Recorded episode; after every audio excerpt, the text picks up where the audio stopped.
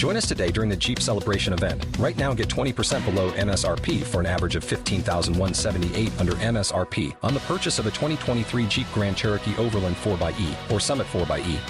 Not compatible with lease offers or with any other consumer incentive offers. 15,178 average based on 20% below average MSRP from all 2023 Grand Cherokee Overland 4xE and Summit 4xE models in dealer stock. Residency restrictions apply. Take retail delivery from dealer stock by 4 1. Jeep is a registered trademark.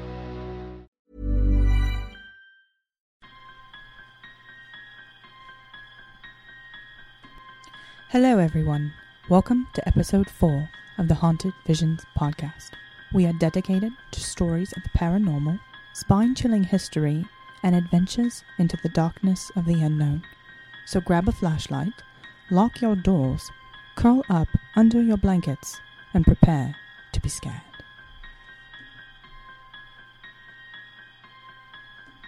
Hi, everyone, and welcome to episode four of Haunted Visions.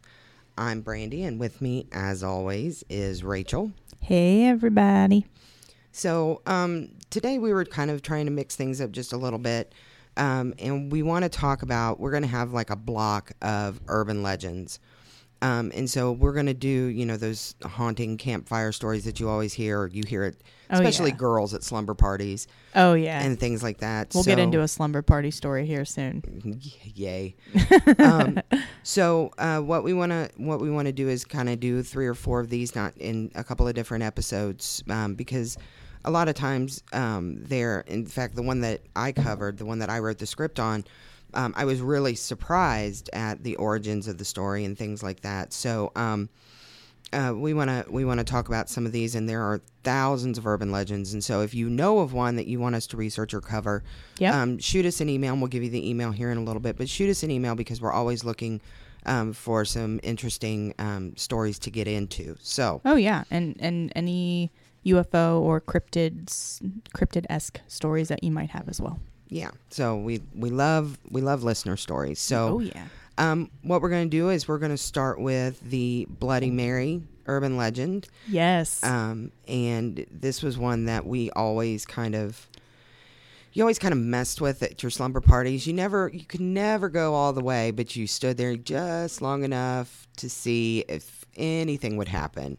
Um, and you know, so I'm gonna let Rachel go ahead and, and cover this one for me. oh yeah. So Bloody Mary, of course, is I think that's both of our one of our personal favorites, just because it's so creepy. And you're right, I never went all the way. I'd get to the third time of mm-hmm. yelling and be like, "Nope, I'm out. I Out. can't do this anymore." I would cry myself to sleep and have to, you know, just deal with it for the night. But anyway, So, Bloody Mary, she lurks in the shadows and just beyond your reach in the mirror. Simply say her name three times, and she shall appear before you.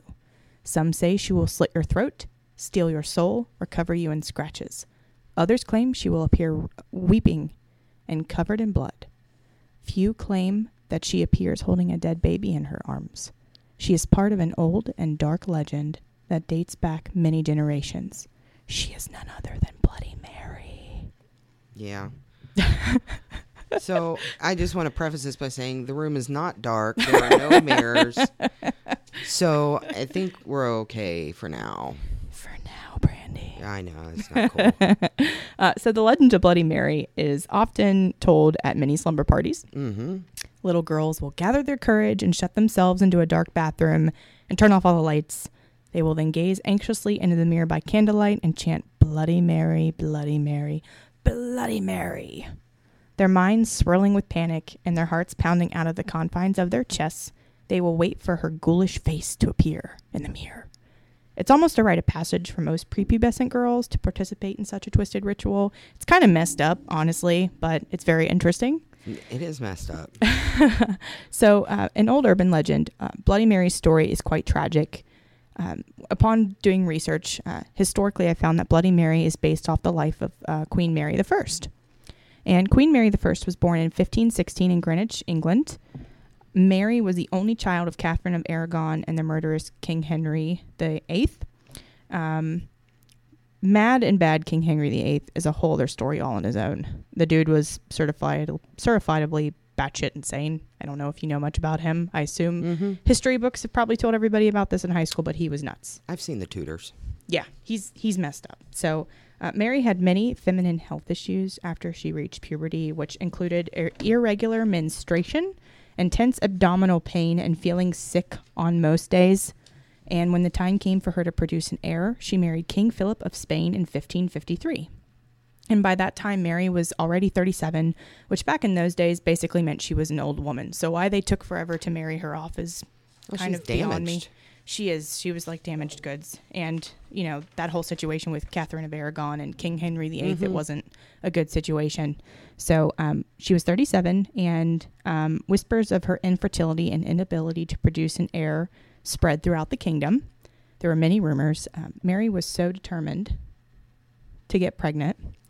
After sleeping with King Philip, she had everyone convinced that she was indeed with child right away. She just basically did the deed and said, "Oh, I'm I'm pregnant."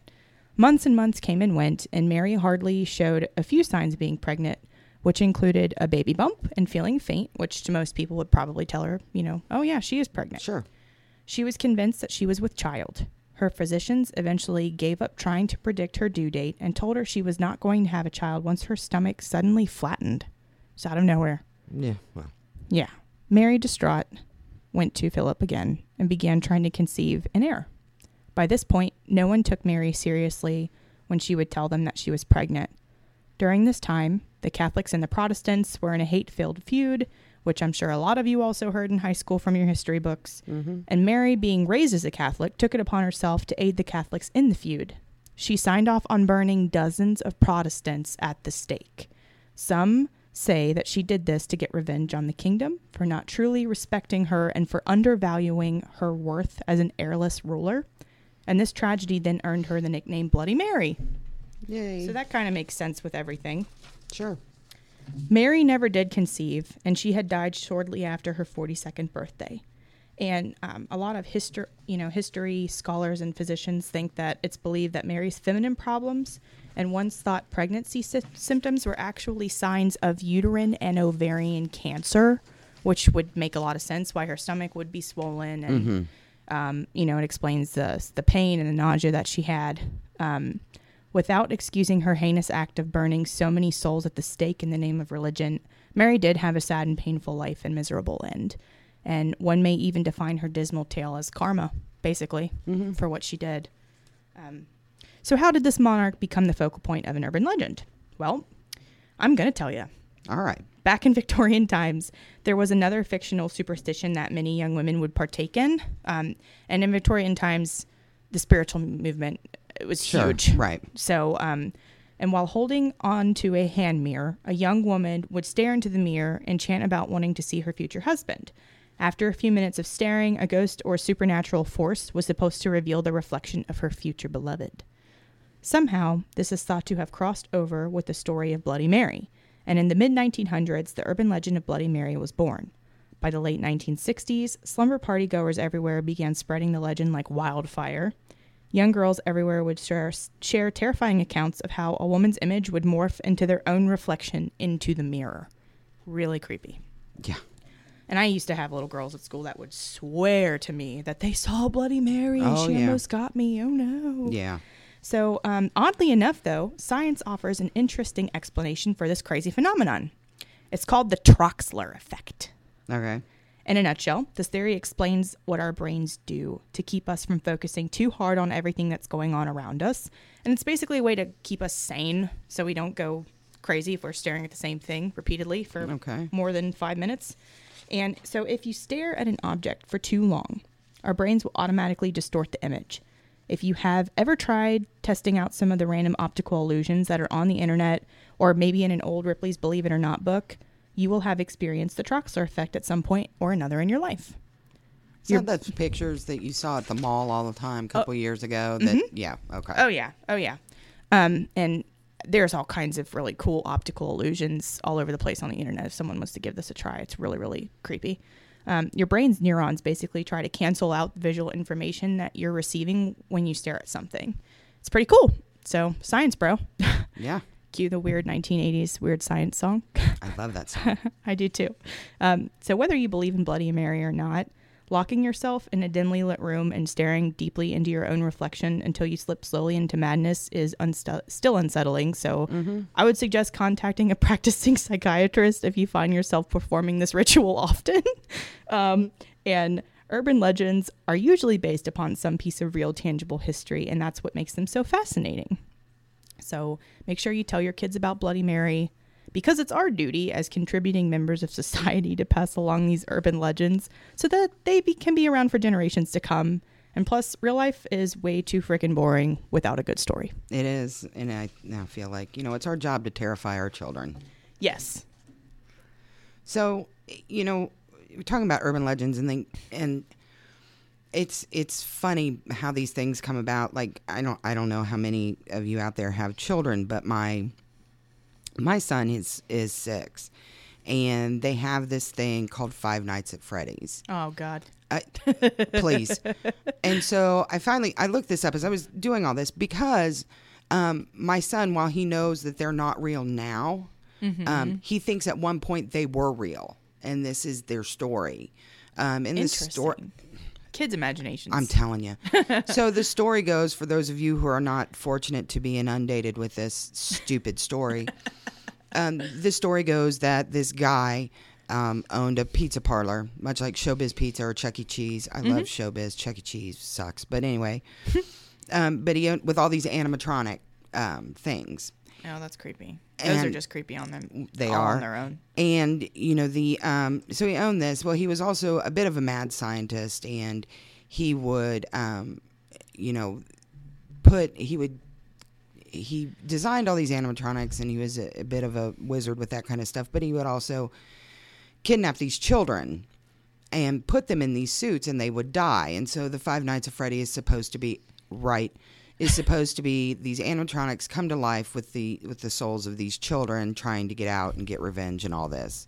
That's so jacked up. it is completely jacked up. And like i said my son doesn't think that they happen now because that's crazy talk um, but he believes that it happened in the past. And those and this is kind of how urban legends get born is that you know you have you have these little kids Yep. um, that their parents tell them a story or their parents do what you know or they hear it on the bus where you hear everything.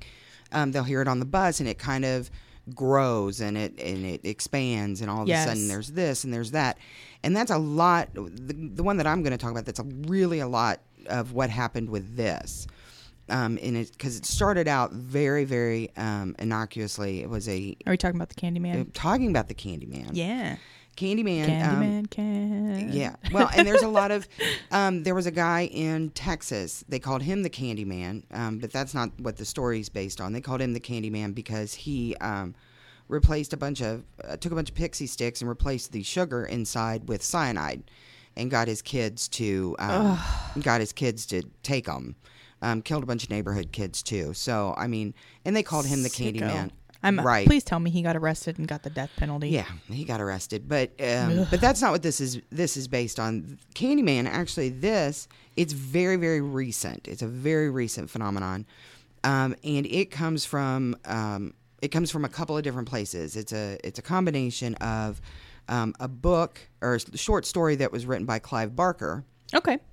um, back in the 70s or 80s, um, and some things that were going on in this housing project in Chicago. Which was a real place. I think you once yes, told me, it was right? absolutely a real place. So, Creepy. um, and so, and they made a movie about it, and that kind of solidified everything together to what the legend of it is today. That so, gave me nightmares. That movie um, terrified I cried. me. I cried. Did you cry? Oh, Oh, yeah. gosh. I, My- I saw it. Um, it was it came out in '92, and I saw it. Um, and it it was it made me cry, and I was old enough to know better. Yeah. But that was like the Blair Witch. Remember the Blair Witch? See, I never, I never got into the Blair Witch, but it, it did creep me out. Just the camera, the camera movements, Right. and it almost, you know, it just discombobulates you when you're watching it. But that's the part that scared me. And then my mom later explained the story of what it was, Mm-hmm. because I guess my young mind at first didn't get it, and then I got scared and I decided I was never going to watch it. oh, I was checking under cars. I'm looking. I won't go in the woods. All kinds of stuff. Oh, And yeah. Of course, that was completely made up. Right. Um, but it was. I'm sure it was based on something. Yep. Um, but the Candyman, is an urban. It's a myth, uh, and it's about the ghost of a slave who returns from the dead um, in search of revenge if you say his name five times. And again, it's in front of a mirror. In the you know, I don't even think it has to be dark. You're just in front of a mirror, Right. And you say Candyman five times, and you know he will he will come to visit you.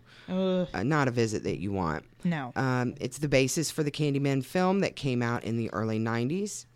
Um, he'll appear behind you, and you say his name, you know, look in the mirror, say his name five times, and he doesn't even screw around just appearing. Um, he will appear from the mirror covered in blood and bees and kill you with his hook.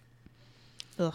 Yeah, so It's almost like it almost feels like an maybe another like take on like the Grim Reaper, how the Grim Reaper will show up with their bit. scythe or whatever. Yeah. Kind of like that. Yeah. Um, so the legend has it, this legend um, had it that many years ago, the Candyman was a slave named Daniel Robit- Robitali, which I'm sure is not how you say his name. because Robitaille, Robitali. Well, mm, because he worked on a plantation in New Orleans, so I'm sure it's really one of those Cajun Oh, yeah, pronunciations yeah, that yeah. are really cool that. I can't do. um, so he works on this plantation in New Orleans, and he's a talented, he's a very talented painter. Hmm. And he's chosen by the plantation owner to paint a portrait of his daughter, um, Caroline. okay. And of course, they fall in love um, while he's painting her picture. And when the plantation owner discovers their tryst, um, he raises an angry mob and chases Daniel out of town. Mm-hmm. Well, that's just rude. Well, armed with pitchforks and a pack of dogs, the mob catches Daniel. Um, they sawed off his right hand with a rusty uh, saw blade. They cover him with honey and then basically um, crack a beehive over him. So he's stung, and it's uh, you know, and it's awful. It was a horrible way to die, but you know, he dies from his injuries, and now he roams the earth looking for revenge for this. Of course, that's why Hollywood wanted to do this story because that's gruesome. Well, right. But it also um, is an interesting combination from an interesting combination of people and places and, and things that are, you know, actual real life. Okay. Um, and like I said, it's a fairly recent urban legend that got started. Right. So the other half of this urban legend comes from Chicago. And they, so back in the 1950s, um, Chicago had this, um, this idea. Um, so it, they were going to take all of these, they were trying to uh, gentrify some of the outlying neighborhoods. So they were Okay. putting this, what they were called affordable housing, they were trying to put them in different places Okay. um, around around town. Um, so it, the they would try and get these places in there and the into white like white middle class areas, but the white aldermen uh, were not about to tolerate public housing in their wards. Okay. So the projects ended up being black ghettos in the middle of town. Um, the Abbott homes uh, were one example of the abomination of Chicago's public housing, but there were also Robert Taylor homes, Stateway Gardens, Ida B. Wells homes, Dearborn homes, uh, the Ickes homes uh, were on the south side, Rockwell Gardens and Horner homes were on the west side, and then probably the most famous of all these was Cabrini Green, and it was on it was near the north side. Okay. Um, most of these buildings were built or expanded in the 1950s and 60s. Um, let's see, they, and and like I said, they were designed for people with modern, mod, modest means. Um, so anyway, soon these these homes just were filled with African Americans on public aid. Okay. The projects were woefully funded by the Department of Housing and Urban Development, and the Chicago Public Housing Authority saved what money they could by not maintaining them. Which is really sad, and they give them all these, like, in my opinion, beautiful names and make them sound ritzy, and it's just Yeah. so not the case. So, so what you have is a bunch of rundown public housing homes um, in these neighborhoods. Um, and robbery and assaults weren't unusual for these neighborhoods, uh, and actually neither was murder.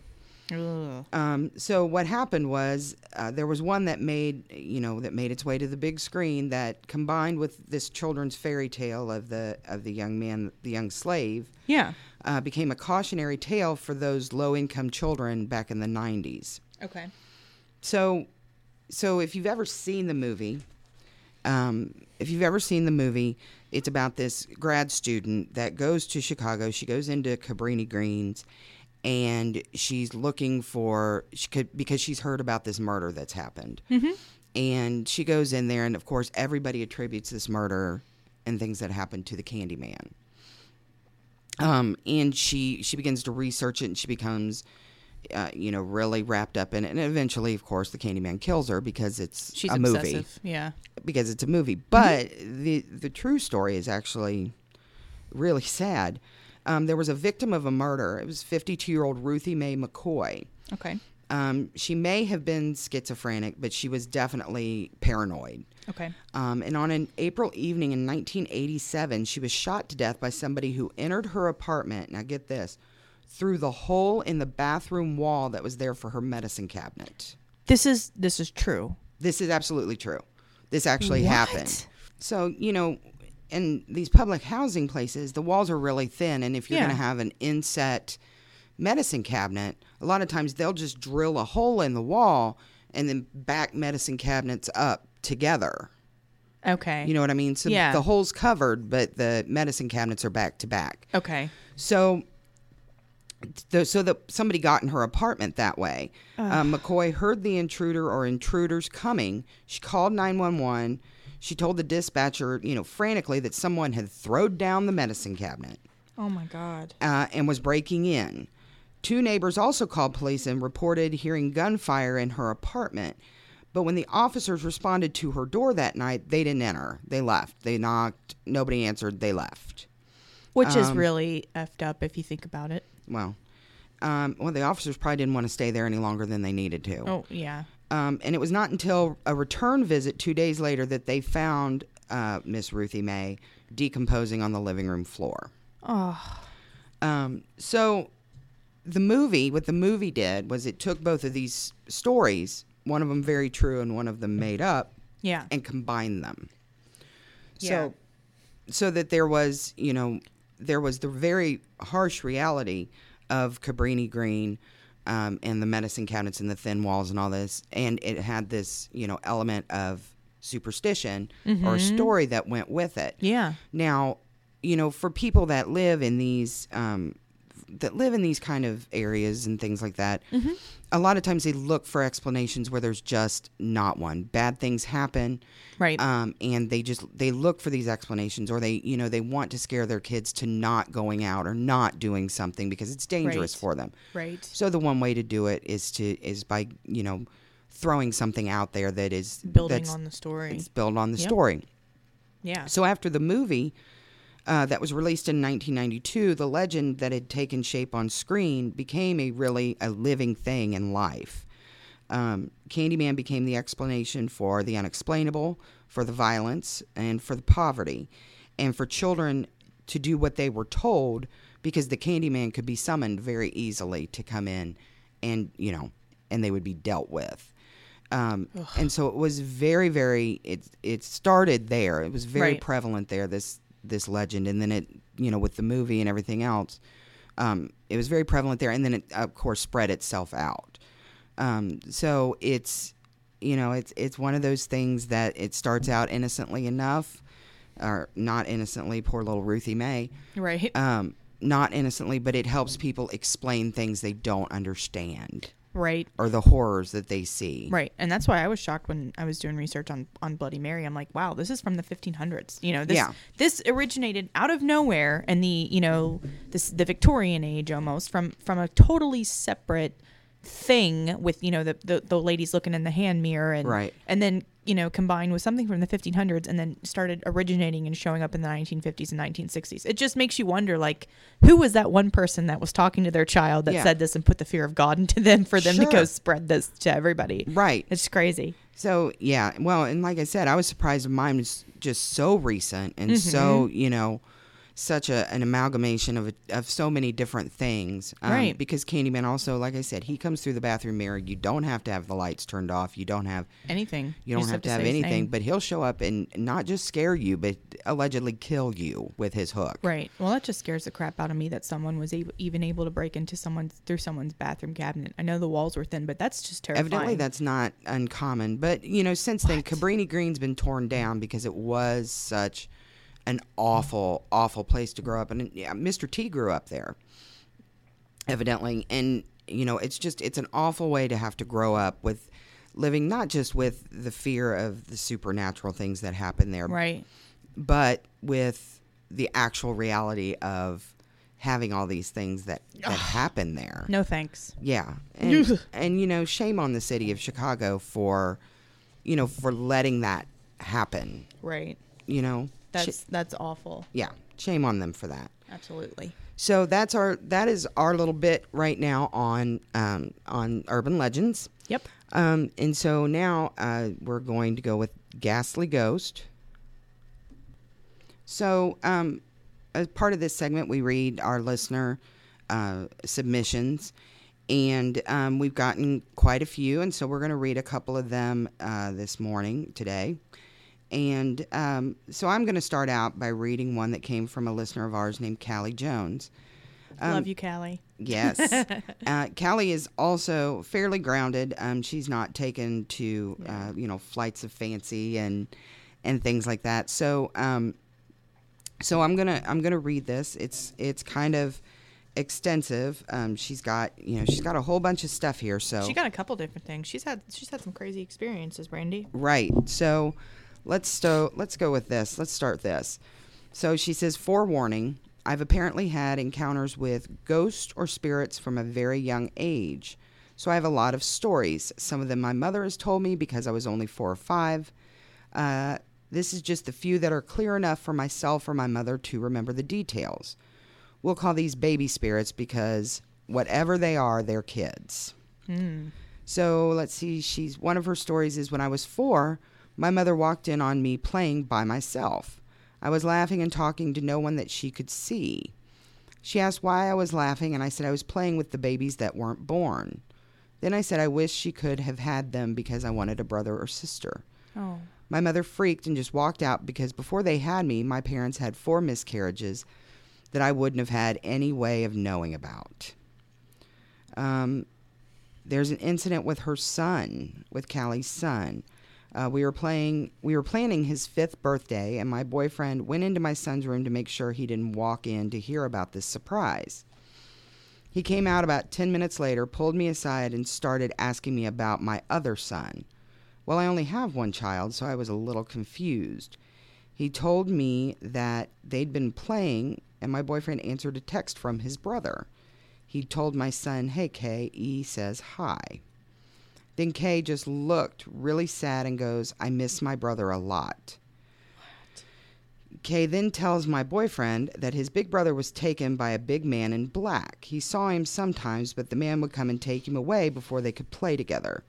He said it scared him because when the man grabs his brother, he would start to bleed and then they'd be gone. What? My boyfriend tried to calm my son down, but he just got really sad, so he came to get me. I went into his room and asked my son what was going on. He just looked at me and said, I didn't want to tell you that my brother comes here because he said you would be sad. The man comes to get him, and it scares me.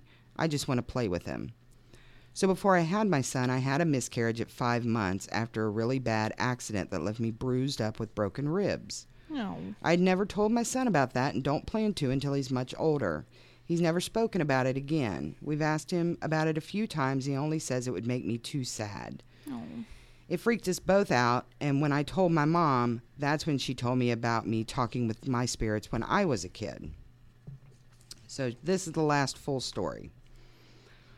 When I was five, my mom took me trick or treating in the next town over because they gave out better candy. We have a neighborhood like that. It's my, it's my parents' neighborhood. We go trick or treating there. They give out full size I used to go a couple neighborhoods over too. Yeah. Yeah.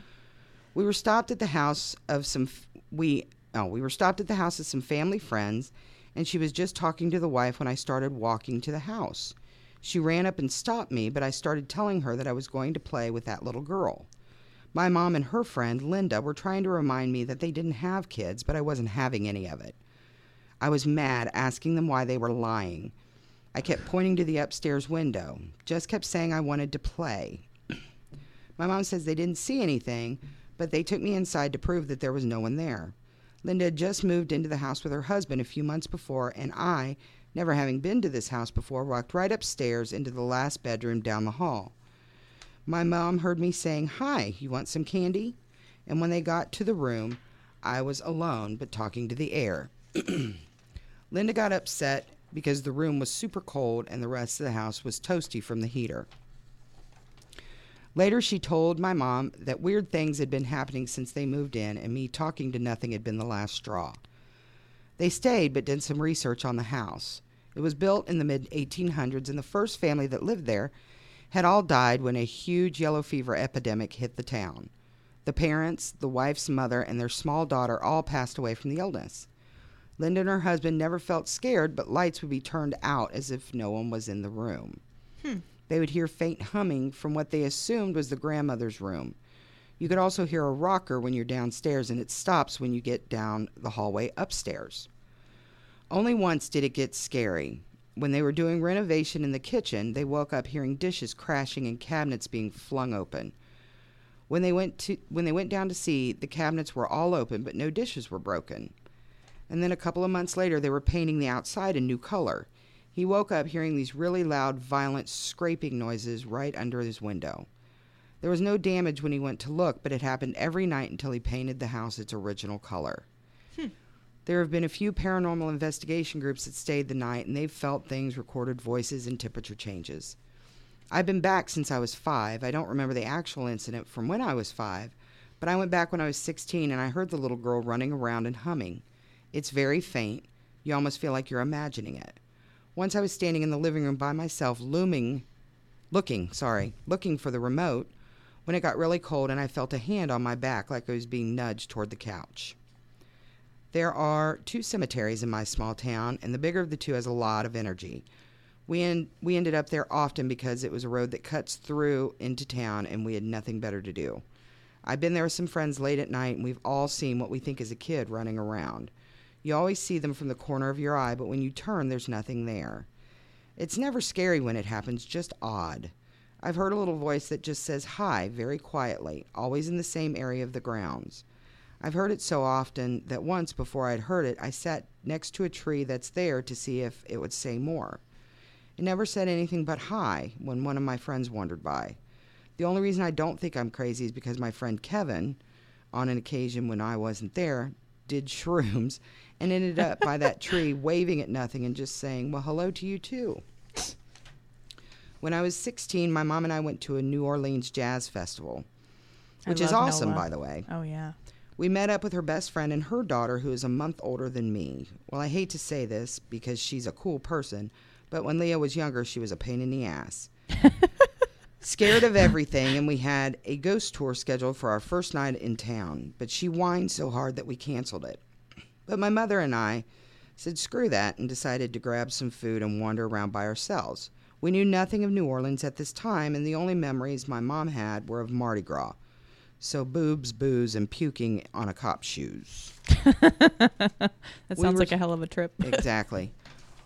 We were just aimlessly wandering and ended up on Royal Street. As we're standing on the corner trying to decide what we want to do next, I hear a scream, see something falling out of the corner of my eye, and hear this loud thud. It was very clear, and I looked around to see what happened. There was nothing, and no one was reacting to the scream or the thud. My mom didn't hear anything, and the first and the few people milling around were just laughing and going about their lives. I then started smelling smoke, and I swear I smelt burnt skin and hair. It's a very distinct smell, and you don't forget it. That is true. Have you ever had any burn, burning of the hair or anything happen to you Oh. I've smelled it. Yeah. uh, I crossed the street to the building on the corner. You know what? My most, th- and this is jacked up, but there was a girlfriend of mine that um, she would light a match and she would sniff the smoke and blow it out her mouth because that's healthy things that 14 year old girls do. Right. So I remember she had just lit this match, and her dad um, came in the house, and it freaked her out. So she kind of jerked, and she burnt off her eyelashes and her eyebrow. Like it didn't hurt her, but she had she burnt off all. it was all singed off. It was all singed. Ugh. Hilarious because she wasn't she wasn't hurt. She have to draw her eyebrows Hilarious. up. Oh yeah, because then we had to figure out what we were gonna do. Oh man. Yeah. Did she? She could have had like put, put. Did she have bangs or anything she could have put over her eyebrow? D- yeah, well, No, honey, this was this was when there were bangs that were up high. They weren't down low. Was like this that. the eighties? No, it was early '90s, late '80s. Yeah, yeah. Big hair was in. Oh, I miss big hair. Uh, let's see. I crossed the street to the building on the corner, and the smell got stronger. I'm looking for an accident or a fire, and the crazy woman next to me is just babbling on about how beautiful the buildings are. The smoke smell was, snow, was so bad that my asthma started acting up, and I had to use my albuterol inhaler. Oh, While my mother was having zero reactions, and her asthma is 10 times worse than mine. Small amounts of dust can set her into an asthma attack. Finally, I just had to accept that there was nothing wrong, and she drags me away to continue our outing. Two nights later, we go on the ghost tour without her friend and the daughter, and we're having a blast. We end up on Royal Street, stopping right where we'd stopped a couple nights before. Our tour guide, who looked exactly like Ron White, hilarious, Yeah. informs us that the building I was convinced was on fire ah was the Lalaurie, the Lalaurie mansion Ooh. an infamous house where Madame Lalaurie and her husband had tortured and mutilated their slaves, as in American Horror Story. Oh yeah. Of course. And we also did a thing on them uh, on History Dweebs. Um, my let's see, here we go. Uh, it went on for years until a slave had deliberately set a fire in the kitchen, and the townspeople discovered the abhorrent conditions of the slaves in the attic. Yeah. My mother, drunkenly, because this is New Orleans, opens her mouth to tell our guide that she'd smelled a fire the other night, and he freaks. Pulls me aside and starts asking me uh, what I'd seen and all that jazz. I told him I swore I'd heard a scream and a loud thud, but no one else had. Then I described the smoke and the burnt skin hair smell. He thinks I saw an event where the madame had chased a 12 year old slave girl up on the roof where she fell to her death on the street. No one knows if the little girl was pushed in a fit of rage, tripped, and fell to her death, or simply chose to kill herself instead of ending up in the attic with the other slaves who was up, who had upset the madame. But she did fall to her death from the roof, and it is documented. So that that house and that lady, they're real people, and that is freaky. Thank you, Callie, for sharing that jacked up story with us. Yeah, she's had all kinds of experiences. Thank Right. you. Mm-hmm. That's awesome. So, um, I have a pretty quick story from another one of our listener, um, Michael Dale. Hi, Michael. Hi, Michael. Um, so he says, uh, "Here's my story. This happened about six or seven years ago in upstate New York, in a small town. But the town is a very old town. The building that I was in was a friend of mine's apartment. The building was a very big building from the mid 1800s. I don't know if anything had happened in this building, but I know there is something evil in it.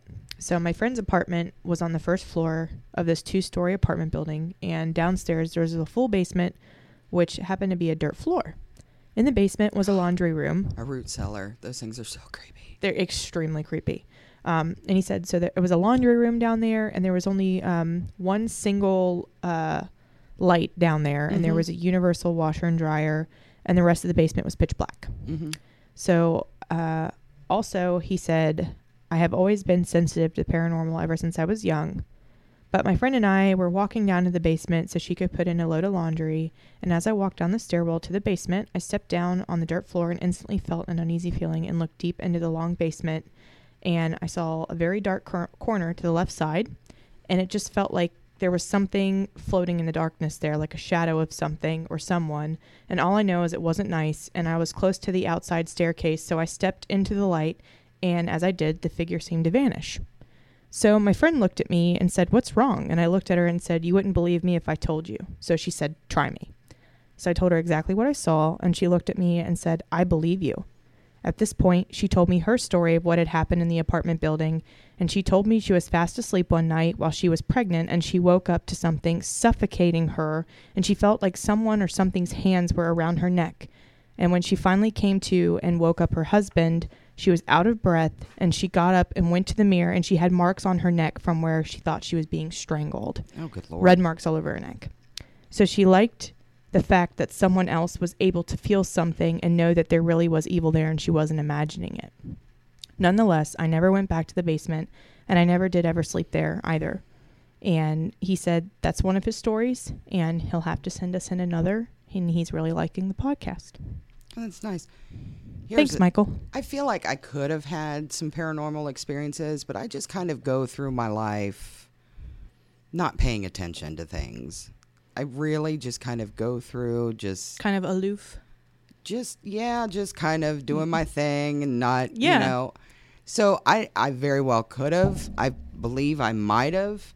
Um, you know, but it, that's those are stories for an, another podcast. But you know, it's just I know that there are people that are very um, sensitive to those kinds of things. Oh yeah. Apparently, I'm not one of them. I mean, there could be somebody standing on me, and I would still just Sitting on your shoulders. yeah, and I would still Hey. just be like, oh, you know, let's let's find the pill for that. There's a pill that I need there- that I can take that will a pill make for that, everything. that will make that pain go away. exactly. So you know, I just that's probably why I just kind of Right. live my life in my own little bubble.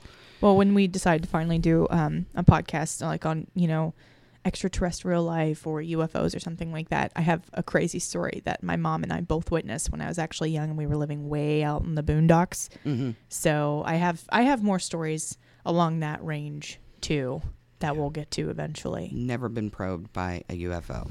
I hope to God I've never been probed. not, I think they don't let you remember, but I'm pretty sure I have not. yeah. So, so um, thank you for listening. Um, if you'd like to make a donation to help us offset the cost of um, putting on this po- wonderful, uh, it's wonderfully informative podcast About um, probing. Yes, you can um, you can make a donation at Patreon.com uh, backslash uh, Haunted Visions. I keep wanting to say History Dweebs, I and that's not it. Haunted Visions. Mhm. Um, and uh, we have a place where you can share any of your stories with us um, that you like, Rachel. Haunted Visions Podcast at gmail.com, or you can join our private Facebook group page called um, the Haunted Visions Podcast. You can just search for it Yep. and we'll be there. You can send me a message or send Brandy a message. Yes. Uh, you can also find us on the iTunes. And if you find us on iTunes and you like us, please leave us a review that helps other people find us. Um, and we're also on Stitcher and any other the podcast platforms that Yes. that are available to you. Mm-hmm. So, uh, anything you'd like to add, Miss Rachel? No, just make sure you sleep tight and don't let the ghosties bite. Thank you, everybody. Have a great day. Bye.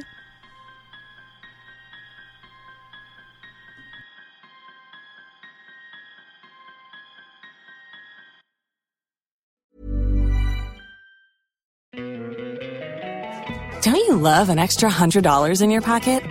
Have a TurboTax expert file your taxes for you by March 31st to get $100 back instantly.